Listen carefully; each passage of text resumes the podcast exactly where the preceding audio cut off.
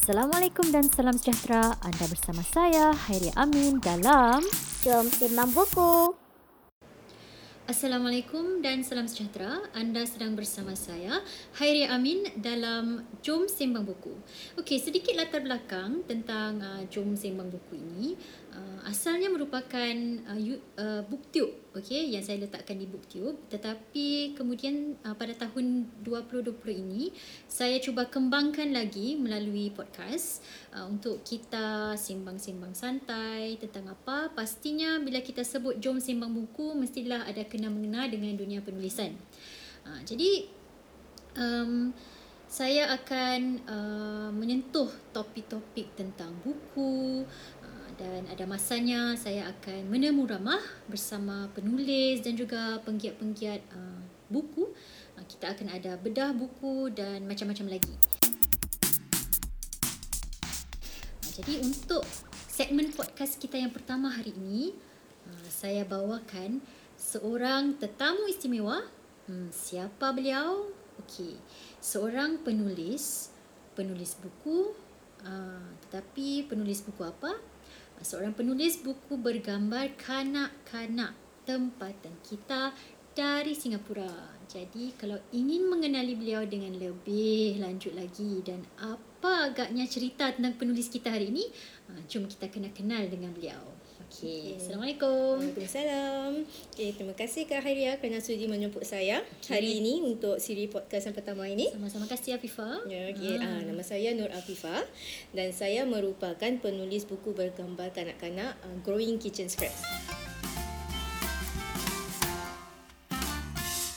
Baik, buku uh, Growing Kitchen Scraps ini merupakan penerbitan Ya Bunaya SG. Mm-hmm. Dan saya juga tahu bahawa Afifah sendiri merupakan salah seorang uh, ahli Ya Bunaya SG. Mm-hmm. Jadi mungkin pendengar bila dengar uh, Ya Bunaya SG, uh, siapa ni? Mm. Uh, nama macam Arab gitu kan, Ya Bunaya SG. Ada SG pula. Jadi mungkin boleh beritahu uh, lebih lanjut tentang siapa itu Ya Bunaya SG. Okay. Okay, baiklah. Um, okay, Yang Bunaya SG ni ditubuhkan oleh uh, kami sekumpulan uh, kawan-kawan rapat yang juga merupakan pendidik. Uh, jadi uh, kami uh, datang uh, bersama dan uh, berkongsi minat dan sama dan niat sama iaitu untuk berkongsi ilmu dan pengalaman kita tentang pembangunan kanak-kanak hmm. pada masyarakat. Okay. Uh, dan uh, namanya Ya Bunaya SG seperti yang kita tahu maksudnya wahai anakku. Ya betul. Uh, jadi uh, kita khususkan untuk uh, kanak-kanak lah. Jadi antara aktiviti yang kita lakukan ialah menerbitkan buku-buku kanak kanak-kanak dan juga menjalankan program-program pendidikan untuk kanak-kanak. Jadi buat masa ini berapakah bahan bacaan yang sudah diterbitkan oleh uh, Ya Bunaya SG? Uh, uh, kini kita sudah menerbitkan lima buku mm-hmm. uh, dan uh, antaranya ialah uh, huruf perit Hmm, itu buku uh, Afifah sendiri buku kan? saya uh. sendiri uh, dollar dollar one dollar uh-huh. tentang uh, apa tu Ilmu mengira matematik. mengirawan uh, wang uh, dan Umi Sijab mm-hmm uh, hijab milik Umi iaitu uh, siri uh, apa? Dua bahasa. Dua bahasa. Dan yang uh, yang terbaru sekali uh, growing kitchen scraps. Okay, jadi hmm. boleh dikatakan bahawa growing kitchen scraps ini ialah buku solo Afifa yang kedua, kedua. lah. Mm-hmm. uh, selepas The Huruf Parade. Yes, uh, kerana saya juga tahu hijab milik Umi Afifa uh, selaku penterjemah bagi yes, buku tersebut. Mm-hmm. jadi secara total ada tiga mm-hmm. tetapi buku solo uh, dua. Yes, uh, dan ini adalah buku yang kedua lah. Uh, selepas 2017 ya. Buku Okay, hmm. growing kitchen scraps. Jadi dari tajuk itu sendiri kita tahu bahawa buku ini merupakan buku yang ditulis dalam bahasa Inggeris. Betul betul. Jadi hmm. kalau um, kita sebut tentang growing kitchen scraps, apa itu sebenarnya growing kitchen scraps? Growing Kitchen uh, dalam uh, cerita ini saya mengetengahkan um, tentang uh, apa menanam sem- semula bahan-bahan dapur. Um, kita uh, memasak dan uh, kita selalunya akan uh, membuang um, uh, uh, apa tu uh, bahan-bahan yang tidak tidak dipakai, tak digunakan hmm. dalam masakan. Tapi sebenarnya uh, ada ada bahan-bahan yang sebenarnya boleh di tanam semula. Jadi kita boleh gunakan semula dalam masakan kita. Ya, orang hmm. kata jimat belanja kan. Ah, betul tu. Jadi saya memang tertarik dengan um, tajuk ini apabila saya lihat growing kitchen scraps uh, dan kemudian saya membaca uh, sinopsis yang diletakkan di Instagram uh, Afifah sendiri.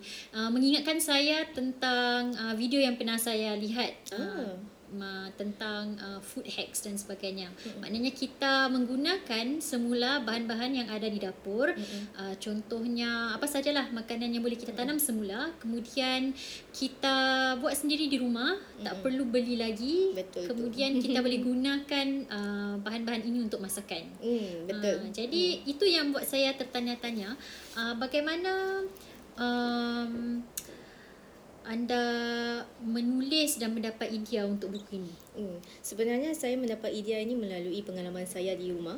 Hmm, ya, uh, okey. untuk uh, se- sedikit um, uh, perkongsian. Saya uh, uh, saya berpindah ke rumah saya dalam uh, dua tahun sebelum ini Okey. dan uh, sebelum ini uh, kalau kita tinggal dengan bersama ibu bapa kita kita tak buat ni uh, apa uh, beli barang pasar tu semua kan. Jadi bila uh, sudah tinggal sendiri saya terpaksa buat ni semua sendiri. So uh, pada awalnya saya sangat gairah. Ya, oh, saya nak masak ini, nak masak itu, macam-macam saya beli. Tapi akhirnya saya um, saya dapati yang saya, uh, banyak makanan sebenarnya terbuang. Kadang-kadang saya beli terlebih Oh ya betul. uh, atau uh, uh, terlalu lama saya tak apa tu um, plan eh apa Ah, saya tidak rancang. rancang uh, Hmm. rancang uh, apa uh, makanan dengan baik jadi uh, barang-barang yang ada uh, banyaknya terbuang kadang-kadang saya um, berplastik-plastik terbuang jadi saya rasa um, no uh, kita tak boleh teruskan begini. Jadi saya fikir dan saya uh, lihat video ada uh, ni salah satu cara yang mungkin saya boleh jimat. Hmm. Kerana ada barang uh, bahan-bahan yang digunakan dalam masakan yang kita tidak kerap gunakan tapi kalau kita pergi ke uh, pasar raya dan dia akan jual dalam uh, kuantiti yang agak banyak. Ya, betul. Ah. So, kadang-kadang saya sendiri hmm. kalau pergi ke pasar ataupun pasar raya, kadang-kadang kita perlukan bahan hanya sedikit dalam Hmm. uh, dua atau tiga biji sahaja. Tetapi kerana uh, pasar raya itu tidak uh, memberikan hikmat uh, ataupun barang-barang yang boleh kita beli dalam kuantiti yang kecil, Mm-mm. uh, kadang-kadang kalau kita pergi ke kedai mamak baru kita jumpa. Ah betul Ah, betul. Tetapi kalau kita pergi ke pasar raya yang besar, mungkin kita tidak dapat membeli apa yang kita mahukan. Hmm. Uh, jadi itulah antara cabaran uh, Ya, apabila betul. kita ingin memasak di rumah. Ya. Hmm. Jadi uh, inilah salah satu cara yang uh, saya cuba di rumah dan uh, alhamdulillah saya nampak like uh, kalau sekiranya saya cuma perlukan um, bahan seperti um, daun selasih se- uh, sebagai contoh, saya hanya perlu ambil apa yang saya perlu di rumah. Jadi saya tidak perlu beli satu uh, banyak kan satu paket di, di uh, apa pasar raya dan akhirnya ia terbuang. Sayang sangatlah. Okay, jadi itu adalah pengalaman yang anda gunakan. Jadi pengalaman ini anda gunakan sebagai satu bahan untuk penulisan. Betul. Pasal antaranya saya juga rasa jika saya menghadapi uh, uh, cabaran ini, saya Ya. pasti di luar sana mungkin ada juga orang yang menghadapi cabaran ini. Hmm, jadi ini dan- sebagai satu uh, perkongsian lah. Ya, Ah, betul. kepa- Kerana saya percaya tidak semua orang pun tahu. Bukan kata bukan kita sebut uh, kanak-kanak sajalah. Hmm. Mungkin orang dewasa seperti Hmm. kita sendiri mungkin tidak sedar tentang pentingnya um, satu um, perkara-perkara yang kita nampak remeh Mm-mm. Uh, kalau kita nampak masakan yang atau bahan contohnya bawang yang sudah rosak kita selalu buang. Hmm. Uh, itu yang saya lihat lah uh, dalam buku Grow Kitchen Scraps ni salah satu um, Bahan. bahan yang kita gunakan ialah bawang. Hmm, betul. Uh, Jadi kenapa uh, dalam buku Growing Kitchen Scraps ni ada lima Mm-mm. ada lima makanan ataupun orang kata sayur-sayuran Mm-mm. uh, yang kita gunakan di sini. Jadi kenapa lima uh, makanan ini yang kita pilih? Uh, antara sebabnya ialah uh, ini bahan-bahan yang sering kita gunakan di di rumah. Hmm. Seperti bawang, cili, uh, kunyit ni antara uh, uh, bahan-bahan yang di, kita kerap gunakan Hmm. uh, di dalam uh, masakan kita. Ya. Uh, dan bahan-bahan ini juga uh, dijual di pasar raya dalam kuantiti yang agak banyak dan hmm. kita jarang dapat memilih. So uh, uh, ya, uh, sekiranya kita beli bawang semua sudah disiap. Uh, hmm. kita tidak dapat pilih satu-satu oh yang ini masih baik yang yang yang ini. Uh, jadi kadang-kadang bila apabila saya buka tu saya nampak oh ada bawang yang sudah tumbuh uh, tumbuh daun. Jadi itu tidak sesuai untuk digunakan untuk masakan kan. Hmm. Jadi uh, itulah ca- uh, sebab itu saya memilih eh, lagipun dalam uh, antara lima-lima bahan ini uh, tiap dari mereka ada cara tersendiri untuk ditanam. Ah. Jadi um, apa yang ingin anda lakukan ialah uh, memvariasikan uh, cara tanaman tersebut Mm-mm. supaya pembaca tu pun nampak oh okey ada cara lain untuk uh, setiap jenis makanan Ah, betul. ataupun bahan yang uh, boleh digunakan semula dan Hmm. ditanam semula. Jika kita sebut tentang uh, cabaran menanam, mesti ada cabaran juga untuk menulis kan? Betul. Ah, jadi sebenarnya Afifah ini juga merupakan uh, seorang ibu kepada tiga orang anak yang masih kecil. Uh, jadi apakah um, cabaran yang dihadapi um, ketika menulis uh, cerita ini? Uh, tentu sekali uh, sebagai seorang ibu uh, dan suri rumah sepenuh masa, uh, masa merupakan antara satu cabaran yang saya hadapi. Mm-hmm. Uh, agak sukar untuk saya mencari masa yang uh, panjang atau sesuai untuk betul-betul uh, duduk dan menulis. Mm-hmm. Uh, kadang-kadang saya ada masanya bila um, anak-anak perlukan kita, kita harus berhenti. Jadi itu antara cabarannya. So sel- selalunya saya akan uh, setelah mereka sudah tidur, tengah-tengah malam, uh, baru saya dapat uh, betul-betul fokus pada hmm. penulisan. Tapi itu pun dalam penulisan ada masanya kita ada apa orang kata tu like writer's block. Ah, okay. so ada masanya uh, ilham datang wah mencurah-curah tapi ada masanya kita duduk di hadapan komputer atau dan uh, tak boleh menulis apa-apa. Uh, so itu antara cabarannya yang saya hadapi untuk menulis Okay, jadi sebenarnya berapa lama uh, Afifah ambil untuk menyelesaikan manuskrip ini sahaja, tidak termasuk gambar? Uh, uh, sebenarnya saya mula menulis manuskrip uh, cerita ini pada uh, bulan Disember 2018. Oh, 2018. Hmm. Maknanya dua tahun lah. Ah ya betul sudah dua tahun. Uh, sebenarnya pada waktu itu saya uh, mendaftarkan diri saya dalam uh, satu uh, masterclass menulis. Oh. Uh, dan di situ uh, kita ditugaskan untuk uh, menyiapkan lima manuskrip uh, cerita berbeza dan mm-hmm. ini merupakan salah satu manuskrip yang saya tulis uh, sewaktu dalam uh, masterclass ini. Jadi pada waktu itu sebenarnya um, aktiviti menanam itu sudah berlaku ataupun belum? Uh, pada waktu itu uh, ia sudah berlaku. Saya dan suami saya ada uh, perbezaan pendapat tentang suami saya suka menanam. Cuma hmm. saya pula uh, saya suka ada pokok-pokok tapi saya kurang minat menanam. Jadi uh, pada waktu itu dia dia selalu menanam. Jadi saya uh, beritahu pada dia saya mahu uh, bahan-bahan dapur ada uh, sebagai uh, uh, antara pohon uh, pokok-pokok yang ada di rumah. Hmm. Uh, jadi uh, dari situ dia dia mula menanam dan saya uh, tiap kali saya masak kalau ada sesuatu yang uh, uh, crack scraps lah eh. Hmm. Uh, nanti saya akan beri kepada dia dan dia akan menanam uh, semula. Menanam semula. Kemudian uh, anda akan ambil dan buatkan uh. masakan lah. Uh. Uh, bila kita sebut tentang um, buku bergambar. Okey, buku bergambar ini uh, memang mesti ada gambar kerana selalunya dikhususkan untuk uh, kanak-kanak. Pada bulan Julai tahun lepas 2019 uh, hmm. baru saya mula mencari um, ilus uh, ilustrator, uh, pelukis. Ilustrator, uh, uh, jadi uh, saya lihat uh, ilustrasi ini memang menarik. Uh, ilustratornya uh, ialah Syakina Razali. Yes, Jadi bagaimana uh, anda memulakan misi pencarian uh, ini? Kerana saya pasti uh, setiap buku, buku bergambar ini mempunyai style dan strok penulisan yang berbeza. Mm. Jadi mengapa anda memilih uh, Syakina sebagai uh, pelukis uh, bagi buku Growing Kitchen Scraps? Okay, pada awalnya saya mencari uh, ilustras uh, apa ilustrator hmm. uh, melalui uh, rakan-rakan uh, yang terdekat. Saya uh, di IG saya sendiri hmm. saya uh, uh, di IG story ada apa men, menanya Q&A. Oh, uh, jadi di situ saya sebenarnya uh, melontarkan uh, persoalan ada sesiapa yang mempunyai um, kenalan yang boleh uh, mengilustrasi uh, uh, apa tu buku kanak-kanak. Hmm. Jadi uh, saya mendapat uh, pelbagai uh, uh, respons respons daripada uh, para pengikut dan dari situ saya mula uh, contact uh, mereka. Dan uh, apabila saya jumpa dengan uh, Shakina Razali ni, saya lihat uh, uh, antara kepakarannya ialah dalam mengilustrasi uh, tumbuh-tumbuhan. Tumbuh-tumbuhan.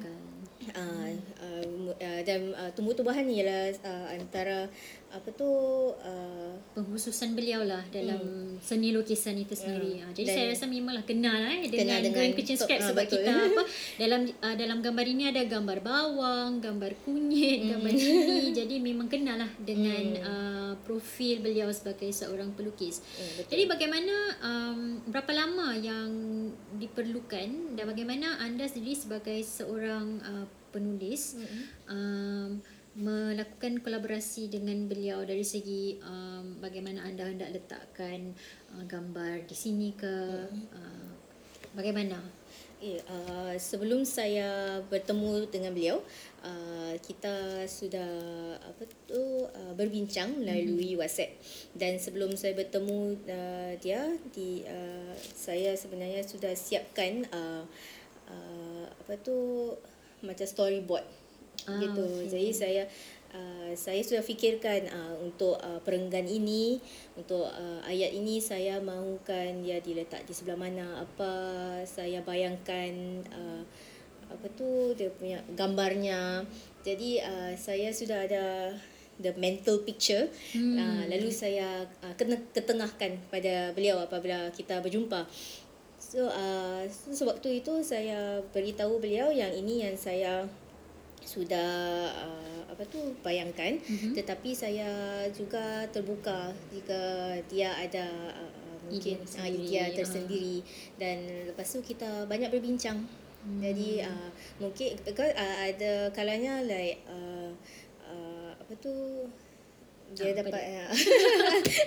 dia mempunyai idea yang, yang lebih baik uh, kan jadi uh, dia beri saranan yang lebih baik jadi uh, di situ kita banyak berbincang Ya, hmm. Jadi saya rasa memang penting lah kalau hmm. kita bukan kita yang lukis sendiri, kalau hmm. kita yang lukis sendiri memang senang sebab hmm. kita sudah mempunyai idea kita. Betul. Kalau mereka yang uh, memegang peranan sebagai seorang pelukis dan juga penulis, uh, memang senang kerana dia yang buat, hmm. semuanya dia yang hasilkan. Hmm. Tetapi pentingnya sebagai seorang penulis ialah untuk um, untuk berkolaborasi dengan seorang pelukis yang boleh memahami mm-hmm. uh, dan boleh uh, juga uh, memahami apa eh memahami uh, kandungan isi kandungan cerita mm-hmm. kita boleh memahami um, perkara yang kita inginkan mm. supaya nampak baiklah dalam buku mm-hmm. penghasilan buku tersebut. Okey Afifah, uh, jika saya melihat buku ini dan membilik-bilik buku ini, uh, kita boleh lihat uh, buku ini seperti buku resepi. Maknanya uh, how to, menggunakan teknik how to. Jadi kalau kita kategorikan buku ini juga, ia berada dalam kategori uh, creative non-fiction. Mm-mm. Jadi mungkin para pendengar itu uh, agak tidak faham apa itu creative non-fiction. Dah lah kreatif kemudian non-fiction. Jadi mungkin boleh terangkan dengan lebih lanjut. Okey, uh, baiklah. Okey, uh, seperti yang kita maklum, non-fiction uh, ialah se- sejenis genre di mana uh, fakta-fakta diketengahkan dalam buku itu. Uh, kita ada uh, isi kandungan uh, contents page dan dia akan katakan uh, apa uh, fakta fakta fakta fakta. Tapi uh, buku ini ialah creative non-fiction iaitu uh, sejenis teknik penulisan di mana um, fakta-fakta ini diketengahkan melalui suatu cerita. Hmm, maknanya hmm. dalam bentuk penceritaan. Hmm. tapi um, kalau saya lihat buku ini memang um, memang kita um, khususkan buat kanak-kanak Tapi kalau kita orang dewasa yang baca pun mungkin boleh mempelajari sesuatu daripadanya kan. Ah, betul tak? Betul.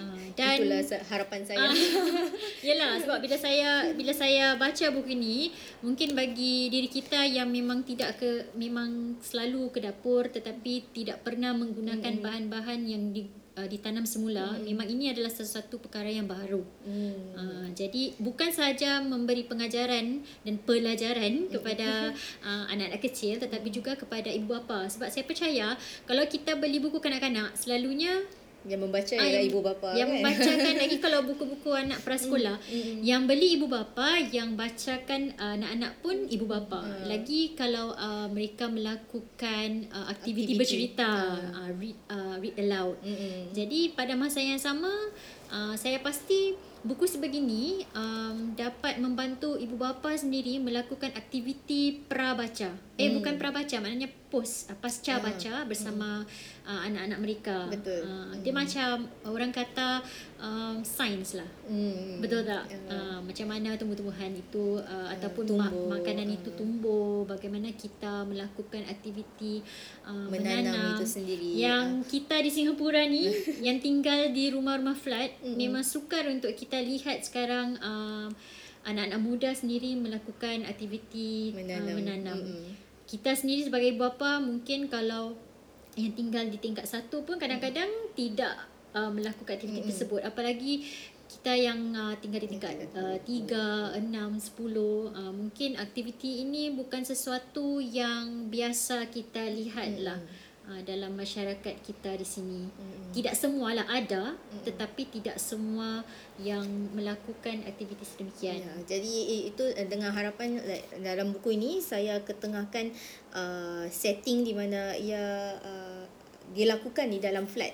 Di luar di hadapan rumah sebenarnya uh, uh, koridor. Ya, Ah. menarik sebab uh, selalunya kanak-kanak akan dapat mengaitkan diri mereka Hmm. dengan uh, latar belakang cerita tersebut. Kalau kita buat mungkin di rumah teres, rumah Hmm. banglo, um, di Singapura kita kebanyakan daripada masyarakat Singapura sendiri tinggal di rumah HDB. Hmm, betul. Betul tak? Hmm. Jadi kanak-kanak ini bila mereka dapat melihat sesuatu yang berkait rapat dengan cara kehidupan mereka sendiri, uh, barulah mereka dapat um, memahami dengan lebih mendalam hmm. lagi tentang bagaimana cara untuk menanam pada masa akan datang. Mungkin lepas mereka baca, uh, ibu ayah tolong saya uh, apa tanam. Mari kita Ah, menanam mari bersama." Kita menanam bersama. Dah ibu bapa okey cari pasu, cari cari bawang, ah, cari kunyit dan sebagainya untuk apa menolong uh, anak-anak mereka. Jadi uh, bila kita sebut tentang uh, watak uh, anak-anak, watak yang digunakan juga dalam buku ini um, ialah watak Iza dan juga Sarah. uh, jadi ini adalah uh, ini ialah dua watak yang digunakan. Kenapa Sarah dan Iza? Uh, okay. Sebenarnya um, ilham di sebalik uh, apa tu karakter uh, watak, Watak. ialah sebenarnya suami saya dan anak-anak saya. Oh, Ah, okey. Tetapi memandangkan ini uh, buku cerita kanak-kanak, Ya. saya ingin mengetengahkan seorang kanak-kanak sebagai hero dalam cerita ini. Saya tidak mahu uh, sebagai uh, seorang bapa atau seorang ibu mengajar anak. Ah, saya, okey. saya, jadi saya mahukan uh, seorang kanak-kanak berkongsi uh, pengalaman dan ilmu yang dia tahu kepada kanak-kanak yang lain. Jadi uh, ia memberi uh, macam elevate Ah, uh, menaikkan lagi semangat. semangat anak-anak itu sendiri. Uh, jadi mereka rasa oh kalau kanak-kanak ini boleh buat saya juga boleh buat. Ya. Okey, jadi adakah watak dalam cerita ini sepasang adik-beradik ataupun sahabat? mereka ada sepupu. Okey, sepupu, ah. sepupu. ya, jadi bagus juga kerana um, ada tak perkataan sepupu di sini Ya, dalam? cousin.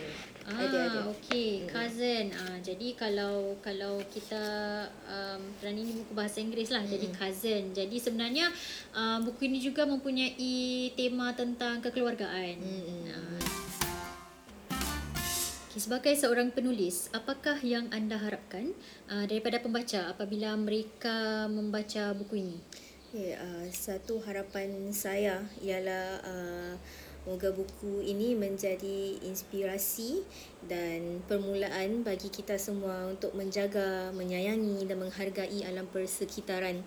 uh, melalui uh, cara mengurangkan atau mengelak terus pembaziran makanan. Hmm, kerana saya lihat kerana ia merupakan buku uh, non-fiction kreatif. Jadi hmm. ada juga jika ada membeli buku ini anda akan dapat lihat uh, penulis juga ada menyelitkan tentang uh, pembaziran makanan Hmm, dan ya, juga impact ya dan juga kesannya Hmm, terhadap um, alam persekitaran Hmm. terhadap kita sebagai penduduk uh, di dunia. Di manakah orang ramai boleh dapatkan buku ini Afifah? Okay, baiklah. Uh, buku ini boleh didapati di uh, kedai buku Kinokuniya, Ah, uh, uh, Ungu Pen okey. dan juga Little Lit Kit. Okay, jadi ada tiga tempat mm yang boleh uh, kita dapatkan Mm-mm. uh, dan berapa harganya? Uh, ia uh, harganya 16 dolar. Hmm. Hmm, dan uh, sekiranya uh, mau beli uh, dalam kuantiti yang banyak boleh uh, hubungi Ya Bunaya SG. Ah, okey. Ya Bunaya SG, jangan lupa untuk hubungi mereka. Okey, baiklah Fifa. Terima kasih kerana sudi untuk menjadi jemputan yang pertama bagi episod podcast Jom Sembang Buku ini. Terima kasih kepada Kak Khairia juga kerana sudi menjemput saya. Okey. Ya, saya sungguh berbesar hati untuk berkongsi uh, tentang buku saya dan hmm. uh, dan mungkin ya dapat uh, untuk beri inspirasi kepada orang di luar sana yang ingin menulis buku juga. Ya, insyaAllah dan semoga Kak Haida uh, doakan juga semoga Green Kitchen Scraps ini maju dan semoga uh, Amin. niat murni uh, Ya Bunaya itu sendiri uh, untuk uh, menerbitkan buku-buku yang lebih berkualiti dan Amin. bermanfaat untuk um, anak-anak uh, akan tercapai insyaAllah. InsyaAllah. Terima kasih. Jadi uh, situ sahaja uh, kita tamatkan sembang santai kita um, air suam pun air putih pun dah habis. Uh, jadi um, kita akan jumpa lagi untuk episod-episod yang akan datang insyaAllah bersama saya Hari Amin dalam Jom Sembang Buku. Assalamualaikum. Terima kasih kerana telah mendengar segmen kali ini bersama saya Hairi Amin dalam Jom Sembang Buku.